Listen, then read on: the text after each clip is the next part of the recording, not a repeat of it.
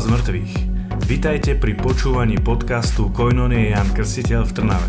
Modlíme sa, nech Božie slovo vo vašom srdci prežiari každú tmu, prinesie stonásobnú úrodu a hojný úžitok. Prajeme vám príjemné počúvanie.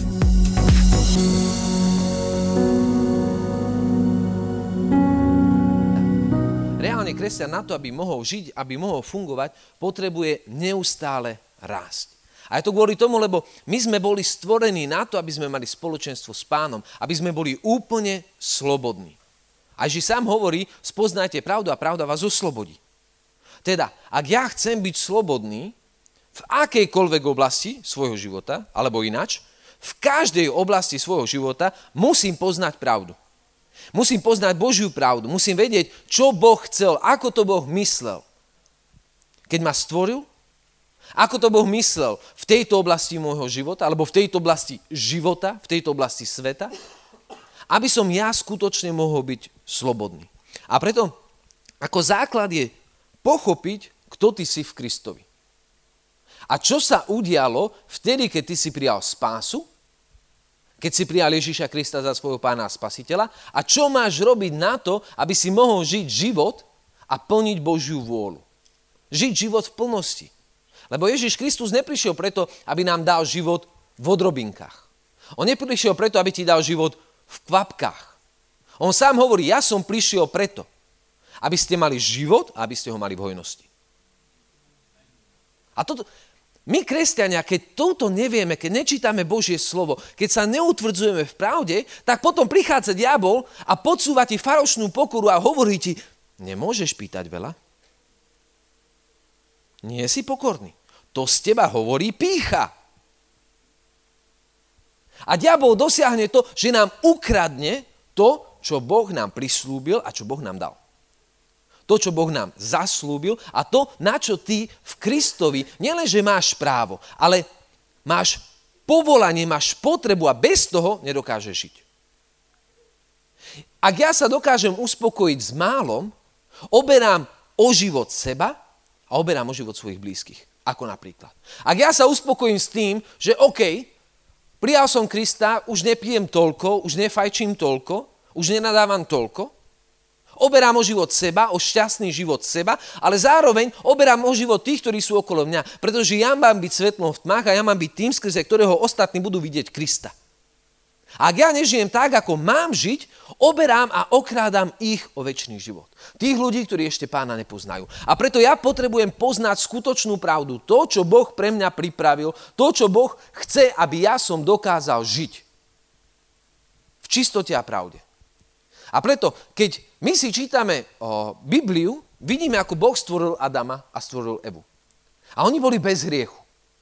Stvoril ho ako dokonalého človeka, dal mu slobodnú vôľu, ktorá potom zapričinila to, že Adam a Eva padol. Ale keď sa pozeráme na Adama a Evu v raji, verím, že každý z nás vie, že Adam a Eva neboli chorí. Prečo? Presne tak. Čiže choroba, a minulý týždeň sme sa tu modlili za uzdravenie, choroba je následok čoho? Hriechu. A preto Adam a Eva nemali byť prečo chorí. Lebo v ich srdci, v ich živote nebol hriech. A bolo prirodzené, že žili zdravý život. Pozrieme sa na Ježíša Krista. Ježíš Kristus bol chorý? Nie. Každý kresťan, každý teológ vám povie, Ježíš Kristus nemohol byť chorý. Prečo? Pretože nemá hriech. A preto on žil v dokonalom zdraví. A to, čo ty máš, to môžeš dať. Keď sme tu katolíci, Panna Mária. Jež nebola chorá. Prečo? Lebo bola ochránená od rejchu. Čiže, keď Boh stvoril človeka, Boh nestvoril chorobu preto, aby skrze chorobu niekoho niečo naučil. Choroba nemá byť nástrojom formácie. To ale neznamená, že Boh si chorobu nedokáže použiť. Ale ja vám to pri, pri, o, prirovnám k príkladu. Ak môj malý synček sa hráva so zápalkami a ja sa mu snažím, mal zapalovač, ja sa mu snažím vysvetliť, že keď to stlačíš a dávaš to pod, pod stoličku, tak nám zhorí dom a on to nechápe. A keď sa mu snaží vysvetliť, že keď to budeš dlho držať, tak sa popáliš a on to nechápe, ja spravím všetko preto, aby on sa nepopálil. Ale v momente, keď ho nevidím, keď vyleze na oné, nájde, nájde zapalovať, zapáli, popáli sa, naučí sa. Ale môjim, môjim úmyslom nikdy nebolo to, aby som zobral zapalovač a teraz poď sem ukážem, ja ti opálim prsty. Jak to boli. Prečo? Aby si vedel, že to boli, aby si sa nepopálil. Aká je to logika? V, v, ja som sa raz rozprával, mali sme také o, stretnutie, takých veriacich, tomu poviem, a o, bol tam, bol tam o, čítaný úsek, keď Ježiš hovorí, ja som vinič, vy ste ratolesti, O, keď prinášate o, o, ovocie, môj otec ako vinohradník vás strihá, čistí, aby ste, boli, aby ste prinášali viac ovocia. A všetci, amen, amen, tak je. A keď nás pán čistí, tak to bolí a my musíme umierať a my musíme trpieť. A všetci, amen, super, paráda, musíme trpeť. A ja som pozeral doľava, doprava a hovorím, a vy ste si neprečítali to, čo nasleduje hneď za tým. Verše hneď za tým. A Ježiš im hovorí, vy ste už čistí pre slovo, ktoré som vám povedal. Božou, Božím spôsobom očisťovania tvojho srdca a tvojho života nie je to, že zobere kladivo a klepne ti po prstoch. Jeho spôsobom očisťovania je to, že ty počúvaš jeho slovo a príjmaš ho. Ty si čistý skrze to, že čítaš Božie slovo, že sa ani necháš premieňať a formovať. To je to, ako Boh, chce, ako dobrý otec chce formovať svoje deti. Takisto aj ja. Zoberiem si malého, sadneme si na schody a on hoci hovorí ešte stále po čínsky, rozumie po slovensky, tak sa mu snažím vysvetliť, naučiť ho, odovzdať mu niečo. Aby vedel, že toto sa robiť nemá. Keď ma neposlúchne, lebo má slobodnú vôľu, hoci má 3, 4 roky, má slobodnú vôľu a tvrdú hlavu, jak jeho tatino hoci ma nepočúvne, naučí sa. Ale to nie je môj spôsob vyučovania. To nie je môj plán pre neho. Môjim plánom pre, pre neho a preto, aby ja som ho dokázal formovať, je to, aby on mal úplnú istotu toho, že ja ho milujem a dokonalú dôveru v to, že ja chcem pre neho to najlepšie. A preto, keď mu niečo hovorím, on to bude robiť. Toto je skutočná formácia dobrého otca so svojimi deťmi. A takto by to malo byť aj s nami. A ja som nahnevaný, no poviem tak pekne, ja som nahnevaný z toho, že do kresťanstva sa vplichtila alebo v ľudí, v, v, vtlačila táto, táto pozícia, že ja musím trpeť, aby si ma Boh očistil. Boh mi dáva túto chorobu, aby ma naučil. A ty keď mi povieš, že pán ťa chce uzdraviť, tak to hovoríš v píche. Lebo nechceš prijať kríž. Treba prijať kríž. A keď ho nepríjmaš, si pyšný. A ti hovorím, presný opak je pravdou. Presný opak je pravdou. Ja som pokorný vtedy, keď uznám a verím v to, čo Ježiš urobil na kríži. A ja sám sebe nechcem byť spasiteľom. Ak ja sa chcem samo spasiť skrze svoje utrpenie, skrze to, aký ja som chudáčik, ako ja všetko musím trpeť a znášať, stávam sa na pozíciu Boha. Pretože v Božom slove je napísané, v jeho ranách si uzdravený. On trpel preto, aby ty si mohol byť uzdravený. A pre teba neprijať uzdravenie je prejavom pýchy. Lebo uzdravenie je dar. A ty jeho daru, daru jeho milosti, jeho lásky, hovoríš jasné nie. Lebo ja chcem trpeť. A práve preto my potrebujeme poznať pravdu, aby sme boli skutočne oslobodení. A musíme si uvedomiť, kto sme v Kristovi a čo Kristus urobil pre nás. Ježiš Kristus prišiel preto, aby zničil hriech a jeho následky.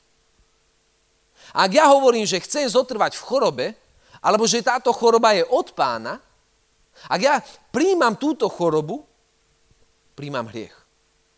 Príjmam následky hriechu. Niekto z nás by by mi nepovedal, keby som vám povedal, že podvádzam svoju manželku. Nikto z vás by mi nepovedal, vieš čo, Matej, je to ťažké, ja viem, ale musíš to prijať. Choď ďalej, vytrvaj. S týmto krížom, ktorý máš. Ja viem, že to musíš ututlávať, stajiť, Ale príjmi to, vydrž. Nikto z vás by mi to nepovedal. Prečo? Lebo každý z nás vie, že hriech je zlý. Hriech rovná sa zlo. Hriech rovná sa nemôže mať miesto v mojom živote. Ale keď ja k vám prídem a poviem vám, ah, mám zlé, zlé výsledky, ja neviem čoho, bolí ma hento, bolí ma tamto, a musíme sa modliť a budeme sa modliť tak, nech sa stane Božia vôľa. Toto je taký, ta, ta, ta, také východisko pre každého kresťana, ktorý není 100% presvedčený a 100% nepozná Božiu vôľu. Pretože ak ja poznám Božiu vôľu, tak sa modlím s autoritou. Ak ja som si istý toho, že tento, že choroba je následok hriechu. Ježiš Kristus zomrel za to, aby odstránil hriech. Preto je napísané v Biblii, nenájdeš ani jediného, jedného človeka, ktorý prišiel k Ježišovi Kristovi s chorobou a Ježiš mu povedal. Vieš čo, niekedy inokedy. Vieš čo, táto choroba ti slúži na to, aby si sa naučil pokore. Vieš čo, táto choroba ti slúži na, ja neviem čo. V židovstve bola táto mentalita. V židovstve bola mentalita, že keď ty si chorý, tak je to trest za hriech a ty si to zaslúžiš. A preto napríklad malomocní, preto slepí, preto chromí boli na okraji spoločnosti. A tento príbeh sa stal, Ježiš išiel po ulici a videl tam sedieť slepca, ktorý bol od narodenia slepý. A to bolo niečo, čo v židovstve na ňo pluli. Pretože pre nich, ak si bol narodený ako slepý človek, bol si prekliatý Bohom. A apoštoli sa ho pýtali, kto zrešil? učiteľ Ježiš, kto zrešil? On či jeho rodičia, že sa narodil slepý? A Ježiš im jasne povedal, nezrešil ani on, ani jeho rodičia. On sa nenarodil slepý kvôli tomuto. On sa narodil slepý, aby sa na ňom zjavila Božia sláva. A tohoto slepého uzdravil. Čiže ak choroba je následok hriechu, Ježiš Kristus prišiel preto, aby ju odstránil, on vstúpil do nás, my sme zomreli spolu s Kristom, stali sme spolu s Kristom z mŕtvych, ja potrebujem o sebe zmýšľať ako o novom stvorení. A v Biblii sa píše o Ježišovi ako o novom Adamovi. A my sme jeho bratia. My sme nové stvorenie. A preto ja sám musím zmýšľať o sebe a o svojom živote, o svojom tele ako o chráme Ducha Svetého. A tento chrám má byť čistý, svetý a nepoškvrnený v láske. Preto Duch Svetý v nás obnovuje zdravie. On nás drží, udržuje zdravými. V stanom zákone sa hovorí, obnovuje im mladosť ako orlovi. Obnovuje im síl. Keď išiel izraelský ľud po púšti 40 rokov, za 40 rokov sa im nezodral odev. Predstav si to. Izrael nemohol si tkať, nemohol, nemohol si pestovať bavlnu, alebo z čoho sa vtedy vyrábali o tieto oblečenia. A preto pán sa staral o každý aspekt ich života. Dával im vodu zo skaly, dával im mannu a ich oblečenie sa nezodieralo. Vydržalo. A takto to má byť aj s tvojim telom. My máme zomrieť nie na následok choroby, ale prírodzenou smrťou. Každý jeden z nás. Ja som mal veľký problém, keď som sa stal kresťanom, modliť sa za starých ľudí, ktorí boli chorí. Keď mali 50 a vyššie, už som rozmýšľal, ale však toto je možno Boží čas. Boh si ho možno chce povolať. A preto, keď som sa modlil, tak som sa modlil presne týmto kľúčom. Pane, ja sa modlím za uzdravenie, uzdrav ho, ale nie moje, ale tvoja vola nech sa stane. Už len v týchto slovách hovorím to, že nemám vieru.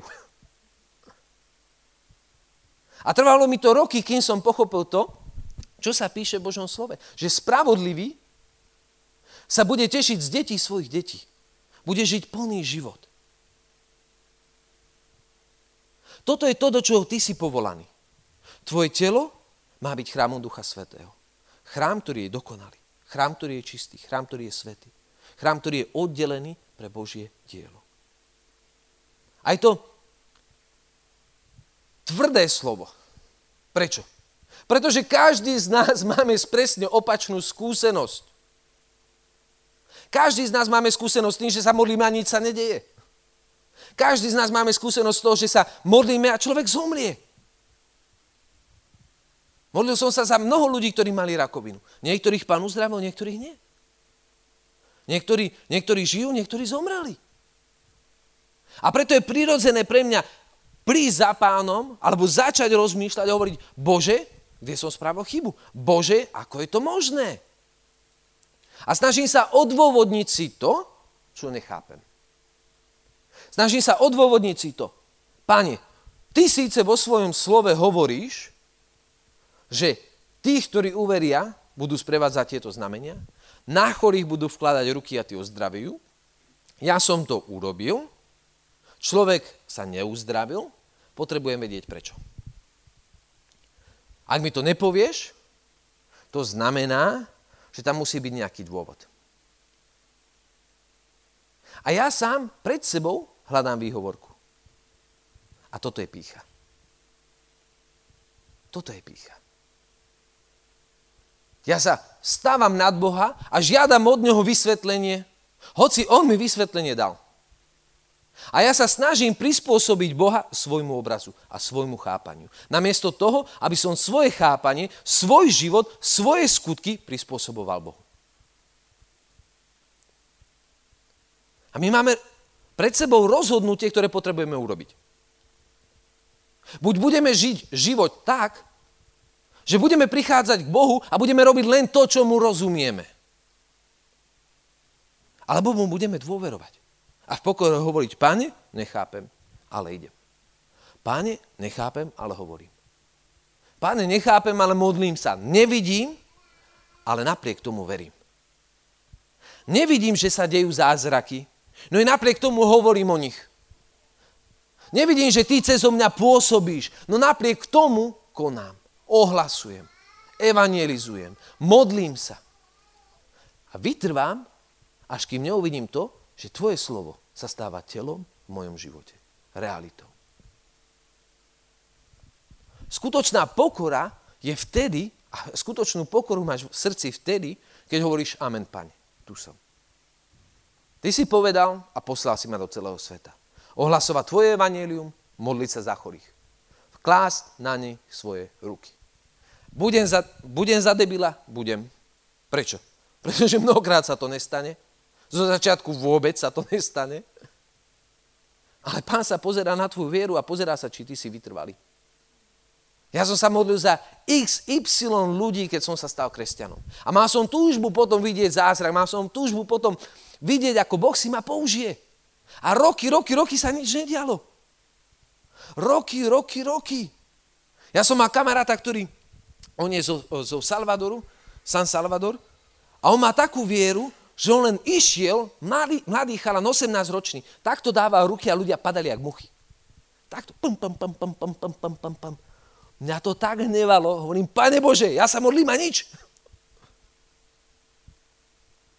No i napriek tomu pán sa pozeral na moje srdce a chcel vidieť, či som vytrvalý. Chcel vidieť, či som pokorný.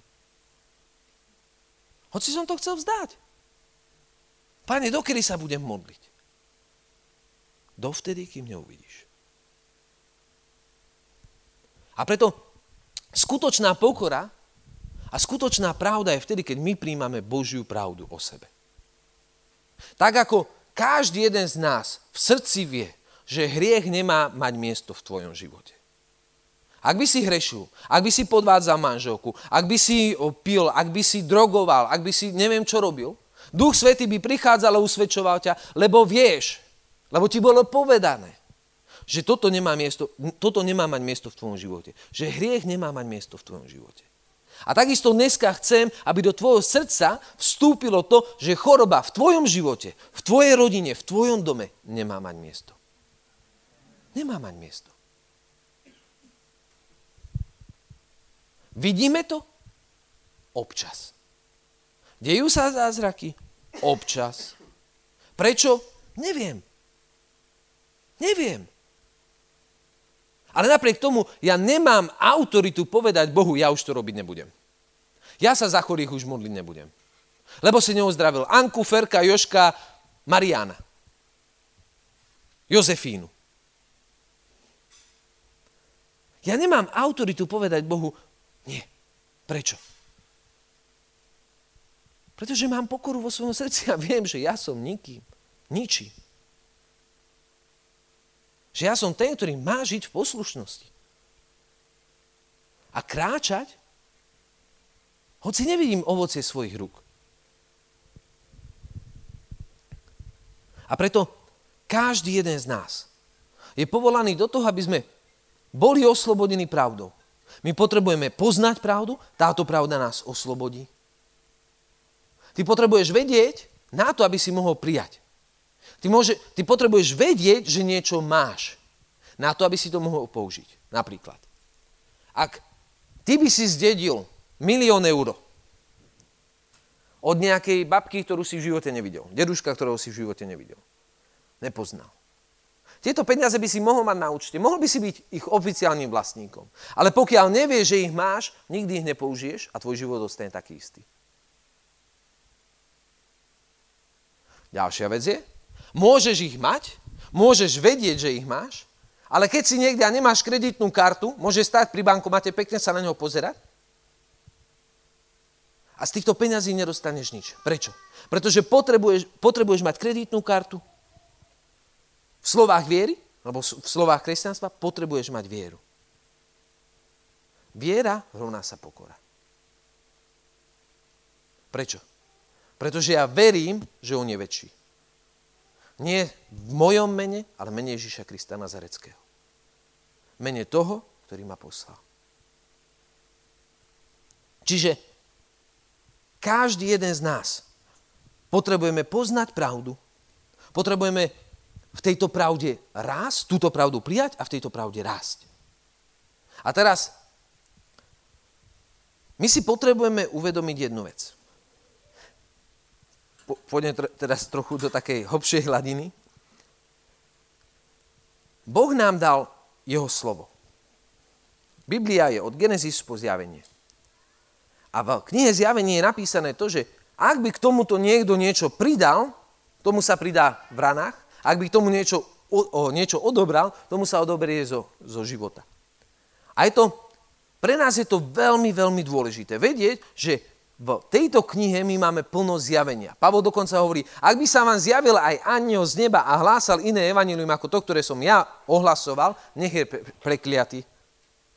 A ja som mal tú milosť, bo išiel som z o, Ekvádoru alebo z Mexika, myslím, z Mexika to bolo v lietadle, a vedľa mňa si sa, o, hneď na letisku som videl vo, vo takých mladých ľudí, pekne oblečených, hovorím si, buď sú to svetkovia Jehovovi, o, Jehovovi alebo, alebo nejaká iná církev. A tak on si sadol ku mne, taký mladý chalán, pekne oblečený a hovorím, že, že kto si? A on mi hovorí, mormon. A že čo si tu robil? Že my chodíme tak na také evangelizácie, na také one. A som mormonov moc nepoznal, ale vedel som, že oni majú, akože je to nejaká kvázi kresťanská církev, že majú Bibliu, ale vedel som, že oni majú nejakú inú knihu, ktorú majú nad Bibliou, ktorá im bola zjavená skrze aniela, ktorý sa zjavil tomu ich zakladateľovi. A prakticky to vysvetľuje Bibliu. A tak sedím a teda som bol taký zvedavý, moc som o nich nevedel, ale tak som bol taký zvedavý, tak sa pýtam, a vy máte Bibliu? Že áno, áno. A verí, že Biblia je 100% pravda? Áno, áno, samozrejme. Aha. Takže ty, vy máte takú istú Bibliu, ak máme my a verí, že je pravda. Že áno, áno, áno. A môže mi potom vysvetliť to, prečo Pavol hovorí, že ak by sa vám zjavil aniel z neba, čo sa zjavil vášmu zakladateľovi a hlásal by iné evanilium, čo mu on ohlásil, nech je prekliatý? Tam naša, náš rozhovor skončil, nevedel, čo povedať, otočil sa celú cestu, pozeral do okna. Prečo? Pretože pravda je tá, ktorá dokáže skutočne oslobodiť. Ak túto pravdu poznám, som imúnny voči hriechu, som imúnny voči, voči diablovi a jeho nástrahám. Dokážem sa obrániť, dokážem použiť štít viery. Dokážem použiť meč ducha, ktorým je Božie slovo. Ale na to, aby som ho použil, musím ho poznať. Ak ja poznám Božie slovo, viem bojovať. Čiže my máme zjavené Božie slovo. Máme plnosť poznania, máme plnosť zjavenia, ale nemáme plnosť poznania zjavenia. Toto je dôležité si uvedomiť špeciálne pre nás, pre katolíkov. My máme plnosť zjavenia, to znamená, zjavenie nám bolo dané, ale nemáme plnosť poznania zjavenia. Čo to znamená? Ak my by sme mali plnosť poznania zjavenia, nepotrebovali by sme koncily ako církev. Nepotrebovali by sme prvý vatikánsky, nepotrebovali by sme tridenský koncil, nepotrebovali by sme druhý vatikánsky koncil, pretože už by sme všetko chápali. Ale my, keď sa ako dospelí kresťania, teraz nehovoríme o kresťanoch, ktorí sú znovu zrodení, ktorí sú malé deti. My, keď sa ako dospelí kresťania začneme pozerať v pravde na našu církev, tak vidíme, že naša církev nie, že sa vyvíja, ale rastie. Rastie v tomto poznaní. To znamená, že na začiatku apoštoli začali, začali ohlasovať, ale postupne sa vynárali určité otázky. Církev rástla, prešli storočia, desaťročia, storočia, tisícročia a vy, vy, prichádzali určité otázky a my sme potrebovali hľadať pravdu v zjavení, nie niekde inde. Lebo v Biblii sa nepíše všetko, ale Biblia je univerzálny kľúč. Čiže ja po, môžem nájsť v Biblii odpoveď na akúkoľvek otázku. Či je to genetická modifikácia, či sú to potraty, či je to čokoľvek. V Biblii je odpoveď na to. Nie je priama, ale je tam kľúč. Kľúč, ktorý skrze, skrze ktorý ja, keď o, v pravde a v úprimnosti duchu svetom začnem hľadať, nájdem odpoveď. A preto mnoho kresťanov dnes, teraz sa vrátime do prítomnosti, mnoho kresťanov dnes hovorí, OK, ale čo utrpenie? Čo svety, ktorí trpeli? Čo hen ten, ten, čo tamten? A čo tie o, o, desiatky alebo tisícky rokov, ktorých církev hovorí a hovorila, že utrpenie je dobré, že máme byť vďační za utrpenie, že máme utrpenie príjmať? V prvom rade. My musíme rozlíšiť medzi utrpením a utrpením. Lebo je jedno utrpenie, ak ja mám poznanie pravdy a čítam Božie slovo, vidím, že jedno utrpenie mi je prislúbené. A Ježiš Kristus povedal, že tí, ktorí ma budú nasledovať, budú prenasledovaní. Čo to znamená? Budú trpieť. Či už nám bude stiatá hlava, či už si z nás budú robiť posmech, či už nám budú robiť naprieky v práci, či už ja neviem, čo nám budú robiť, či nás budú bičovať. Prvotná církev, špeciálne prvotná církev, ale aj teraz církev v Ázii, alebo v moslimských krajinách, trpí. A toto, toto utrpenie nám bolo prislúbené. Prečo? Pretože toto utrpenie je spôsobené slobodnou vôľou človeka. A Boh nikdy nesiahne na tvoju alebo niekoho iného slobodnú vôľu. Ale potom je toto druhé utrpenie, ktoré my tiež s radosťou príjmame, alebo mnohí z nás s radosťou príjmajú. A to je to utrpenie, ktoré pochádza z hriechu. Z toho prvotného hriechu, ktorý zasiahol človeka a celého človeka. Ducha, dušu i telo. A pre nás, ako kresťanov, je veľmi jednoduché prijať odpustenie hriechov. Ako znak Božej spásonosnej činnosti, alebo toho, čo Boh spásonosne urobil v mojom živote. Keď ja príjmem Ježiša Krista, keď ja idem na spoveď, vyznám svoje hriechy, není pre mňa problém pozrieť sa do zrkadla a veriť, že som čistý. Stojím pred pánom v nepoškvrnenom ruchu. Prečo? Lebo to fyzicky nejako nedokážem ovplyvniť. Lebo to fyzicky nedokážem sa toho dotknúť. Ale je pre mňa oveľa ťažšie prijať, keď sa postavím pred pána a som chorý a povedať, pane, to, čo si urobil v mojom srdci, ja verím, že robíš teraz aj v mojom tele. Prečo? Pretože veľmi rýchlo dokážem zistiť, či sa to stalo alebo nie. A preto Ježiš Kristus, keď bol v jednom dome, bolo tam mnoho, mnoho zákonníkov, mnoho farizejov, mnoho ľudí, ktorí ho počúvali. Ten dom bol tak plný, že nie jak tento dom teraz, dúfajme, že jak tento dom o pár mesiacov, že ľudia stáli vonku a išli štyria ľudia, štyria ľudia a niesli choromého na, na lehátku. A keď sa nevedeli dostať pre množstvo ľudí dovnútra, otvorili strechu na Petrovom dome, určite ich za to nepochválil, a spustili ho dole. A je napísané, keď Ježíš videl ich vieru, povedal chromému, synu, odpúšťajú sa ti hriechy. Na čo farizej hneď rúha sa. Jedine Boh môže odpustiť hriechy. Rúha sa. Je to hriešnik, je to falošný prorok. A Ježiš rozpozná vo svojom srdci, že takto zmýšľajú. Ja hovorím, čo je jednoduchšie urobiť? Povedať tomuto človeku, odpúšťajú sa ti hriechy, alebo povedať mu, vstaň, vezmi si lôžku a chod domov. Čo je jednoduchšie?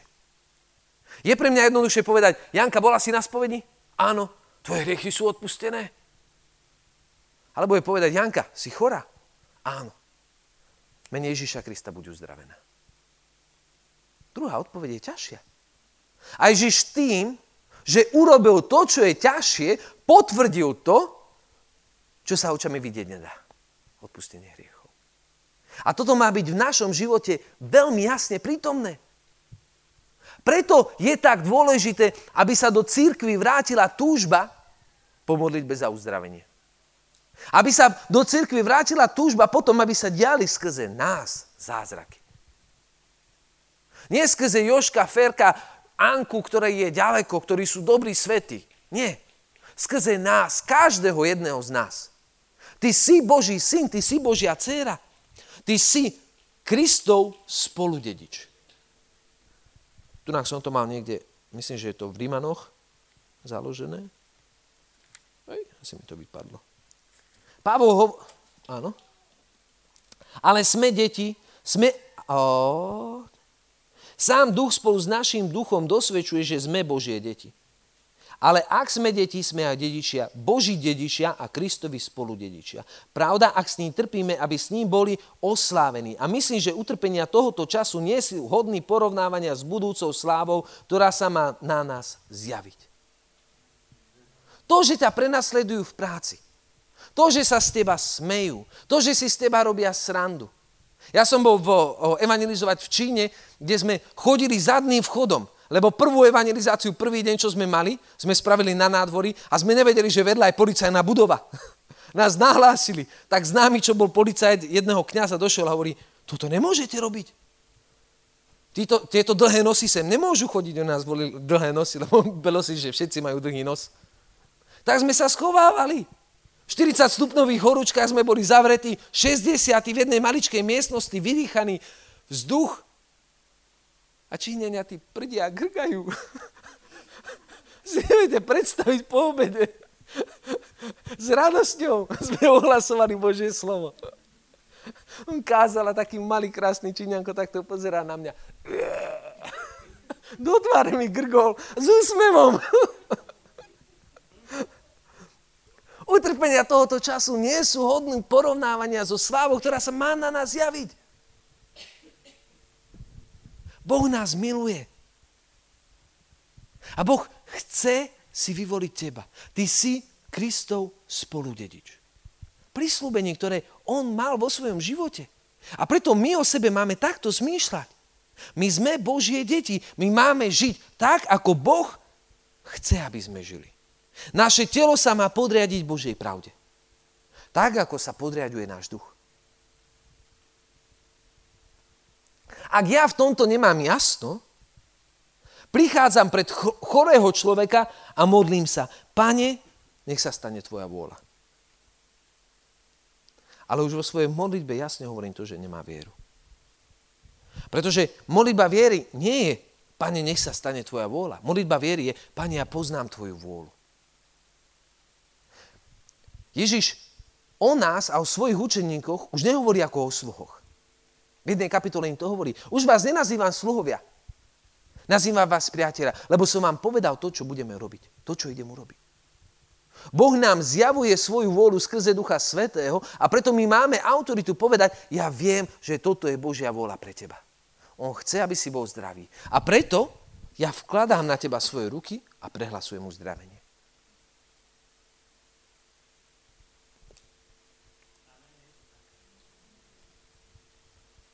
To, že prvých 30 ľudí, za ktorých sa budeš modliť, možno neuvidíš nič. To, že prvých 100 ľudí, za ktorých sa budeš modliť, možno neuvidíš nič. Na tom vôbec, ale vôbec nezáleží. Pretože my s pokorou príjmame veci, ktorým nerozumieme. Ja príjmam to, čo je zjavené Božie slovo ako alfu a omegu môjho života. A keď Boh hovorí, že v Ježišových ranách sme uzdravení. V Ježišových ranách, keď on bol bičovaný 2000 rokov dozadu, v tých ranách ty si uzdravený. Keď toto hovorí Božie slovo, ja v to verím. Aj keď to možno teraz na svojom tele ešte nevidím. A vytrvám vo viere. Amen?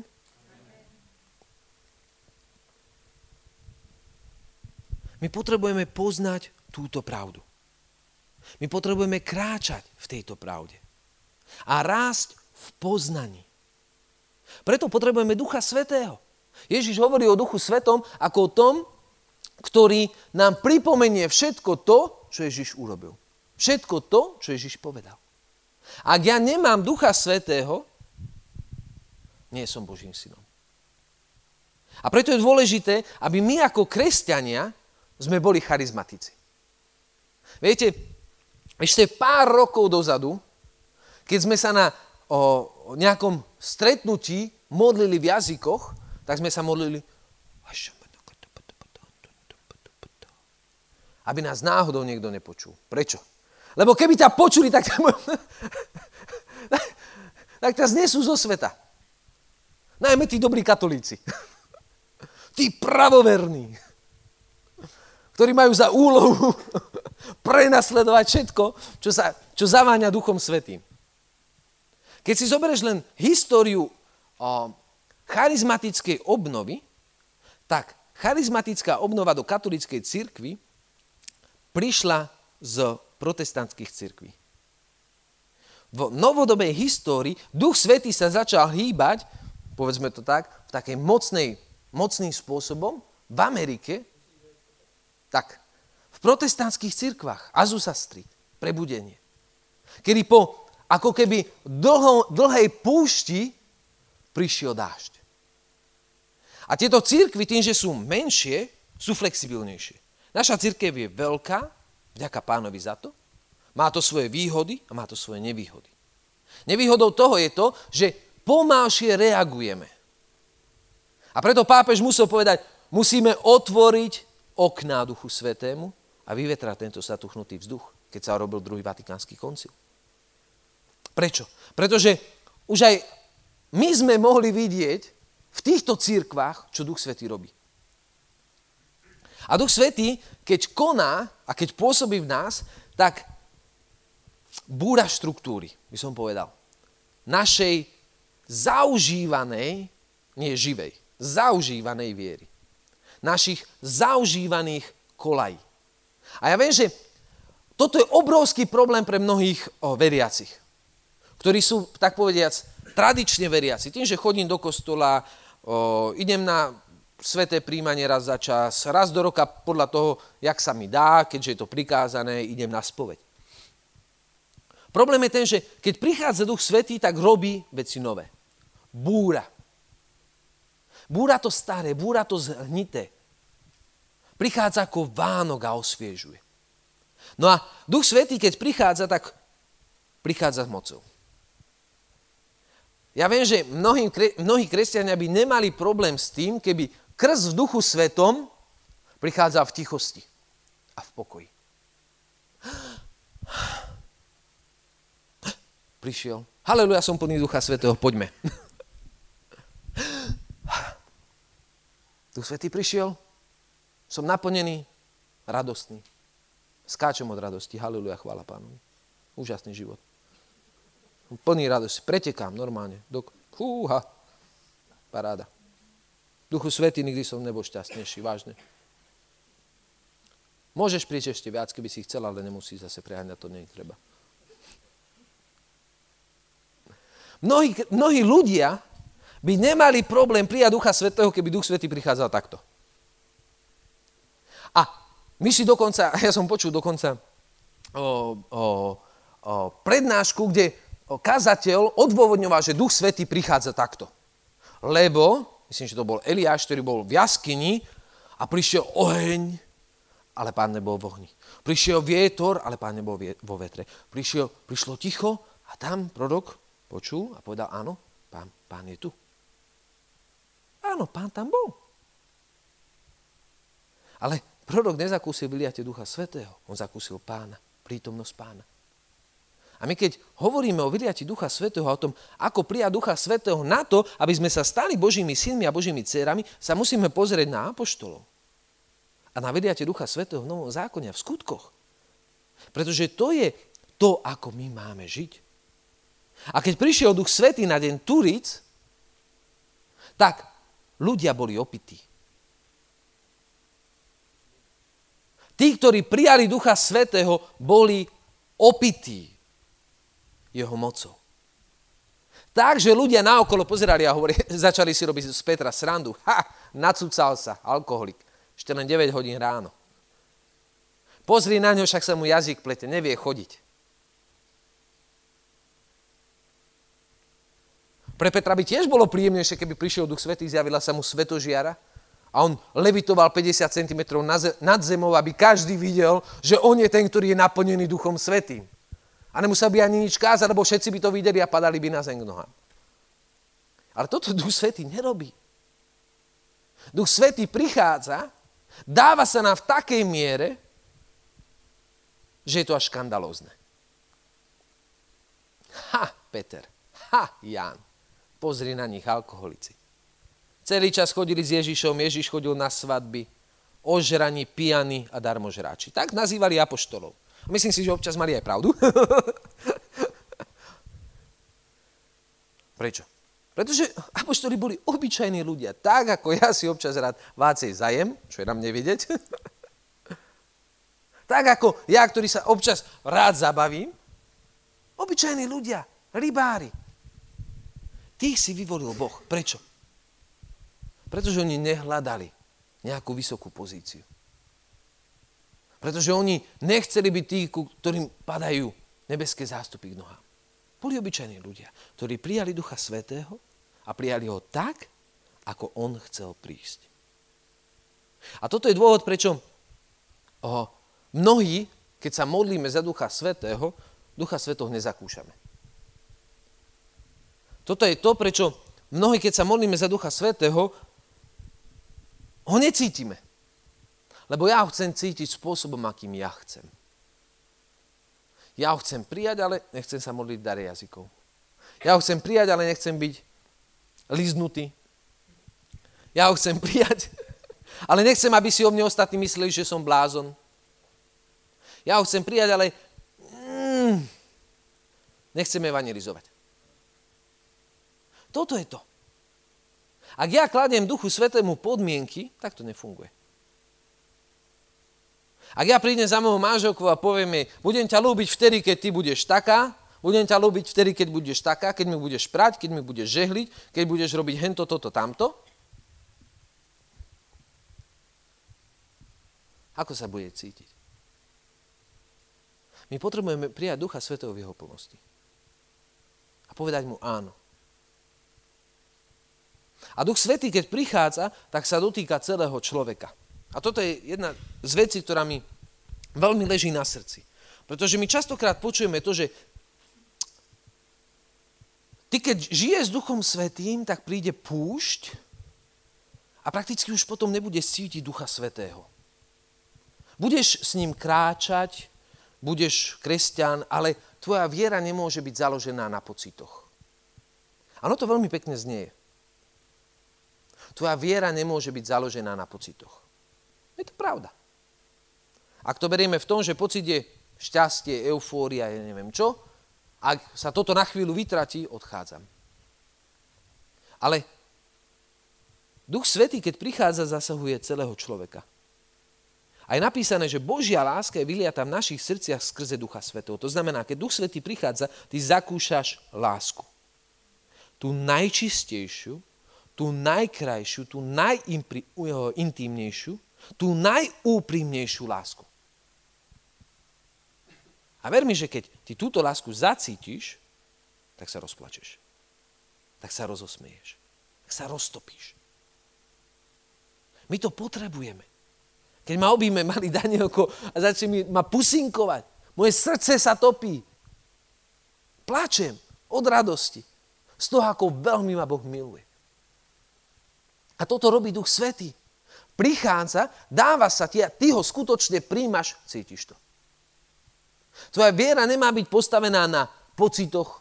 To znamená, ak ja ťa Duchu Svetý nebudem cítiť každý deň takto, tak odchádzam. Nie. Ale zároveň Pavol v, v jednom zo svojich listov hovorí, aby muž a žena boli spolu. Mali sex. A ak by ho nemali mať, tak len na určitú dobu, aby sa mohli venovať iným veciam ako modlitbe, ale potom sa k sebe musia vrátiť, aby ich diabol nepokúšal. Pavol bol rozumný chlap. Ak my máme túto skúsenosť v manželstve, kde muž a žena sa stávajú jedným, aby rástla jednota, táto istá skúsenosť je v modlitbe pri vyliati Ducha Svetého. Duch Svetý prichádza naplňať ťa až po okraj. A ty potrebuješ mať tieto skúsenosti. Prečo? Preto, aby si nevyschol. Preto, aby si nestrpkol. Nezatrpkol. Ak tvoj manželský život je taký, že 2 roky, 3 roky, 10 rokov nie si so svojou manželkou, tak nemáš manželský život. Môže byť na čas, ideš na služobnú cestu. Môže byť na čas nejaké zdravotné problémy. Môže byť na čas. Ale toto nie je Božia vôľa. Božia vôľa je to, aby muž a žena boli spolu, aby boli jedno. Aby rástli v jednote, v láske a v úprimnosti. A takisto v duchu svetom. Keď ty prichádzaš k pánovi a, a mesiac, pol roka necítiš nič, je na čase sa spýtať, Pane, kde je problém? Prečo? Pretože v Božom slove je napísané, nezarmucujte Ducha Svetého a neuhášajte Ducha Svetého. Nezarmucujte a neuhášajte. A ver mi, že Duch Svetý v mnohých aspektoch, nechcem povedať, že Duch Svetý je žena, to nie, ale v mnohých aspektoch má ženské vlastnosti. Človek, muž a žena boli stvorení na Boží obraz. A Duch Svetý je veľmi citlivý. Preto Ježiš hovorí, nezarmucujte, o, preto v liste sa hovorí, nezarmucujte Ducha Svetého, pretože on je veľmi citlivý. A keď ty robíš niečo, napríklad hriech, zarmucuješ Ducha Svetého a Duch Svetý sa stiahne. Manželstve je to tak isté. Keď ty robíš niečo, čo tvoja manželka, čo tvoju manželku zraňuje, moja manželka je v tomto veľmi jasná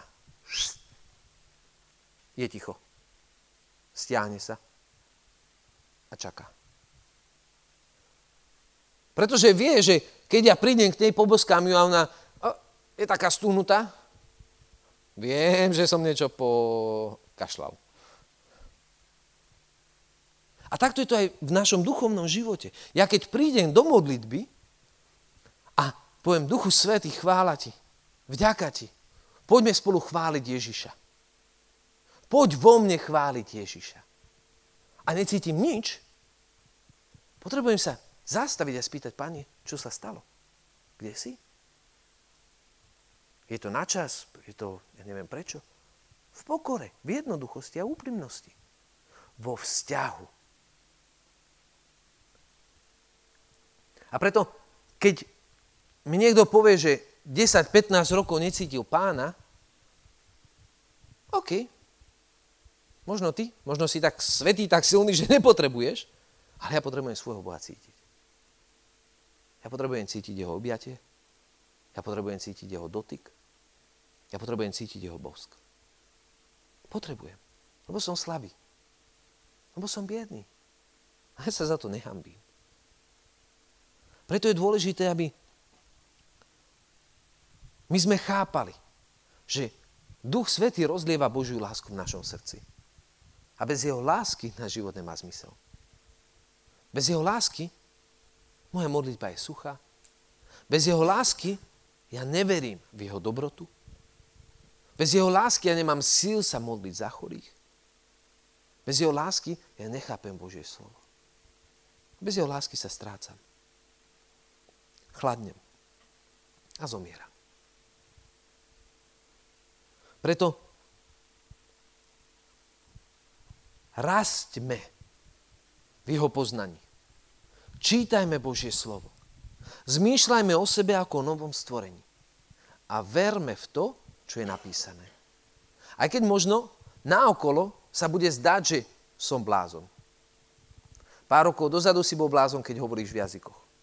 Teraz už sa to všeobecne v cirkvi príjma. Viac menej. Málo ktorý, málo ktorý farár by ti povedal, že si blázon. Pár rokov dozadu všetci by ti povedali, že si blázon. Svetý otec František teraz povedal, že úlohou charizmatickej obnovy je zaniknúť. Ale ako? Tak, že sa absorbuje v strebe do celej cirkvi.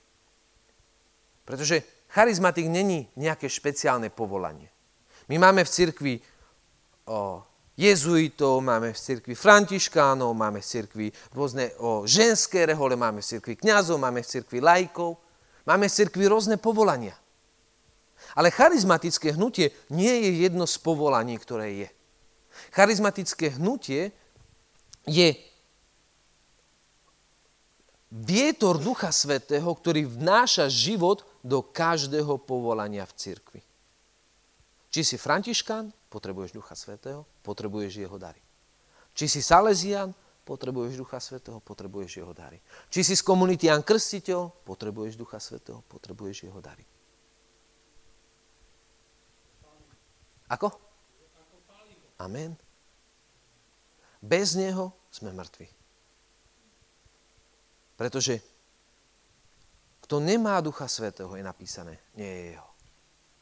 Prestaňme sa hambiť. Keď sa, keď sa modlíme, buďme slobodní. Keď chceš plakať, plač. Keď sa chce smiať, smej sa. Neuhášaj Ducha Svetého. A uvidíš, že keď mu dáš zelenú, keď mu povieš, pane, tu som, rob to, čo chceš ty. On príde. Naplní ťa až po okraj. A dotne sa tvojho tela, tvojho srdca, tvojich citov, tvojej mysle. Celého človeka. Povedzme nie púšti, ktorá v našich životoch nemá miesto. Pretože púšť nemá miesto v tvojom manželstve. Púšť nemá miesto v tvojom vzťahu s tvojim synom, s tvojou dcerou. A púšť nemá miesto v tvojom vzťahu s tvojim Bohom. Amen. Môžeme sa postaviť. Dáme takú, môžem poprosiť tomu ešte chvíľu modlitbu. Dáme jednu pieseň. A budeme sa ešte chvíľu modliť, aby tieto slova vstúpili do nášho srdca. Aby naozaj my sme dokázali zmýšľať o sebe ako o Božích synoch, ako o Božích dcerách. Aby to, čo sme počuli, sme aj prijali. Aby sme prestali pochybovať o Božej dobrote, aby sme prestali pochybovať o Božom pláne spásy pre náš život.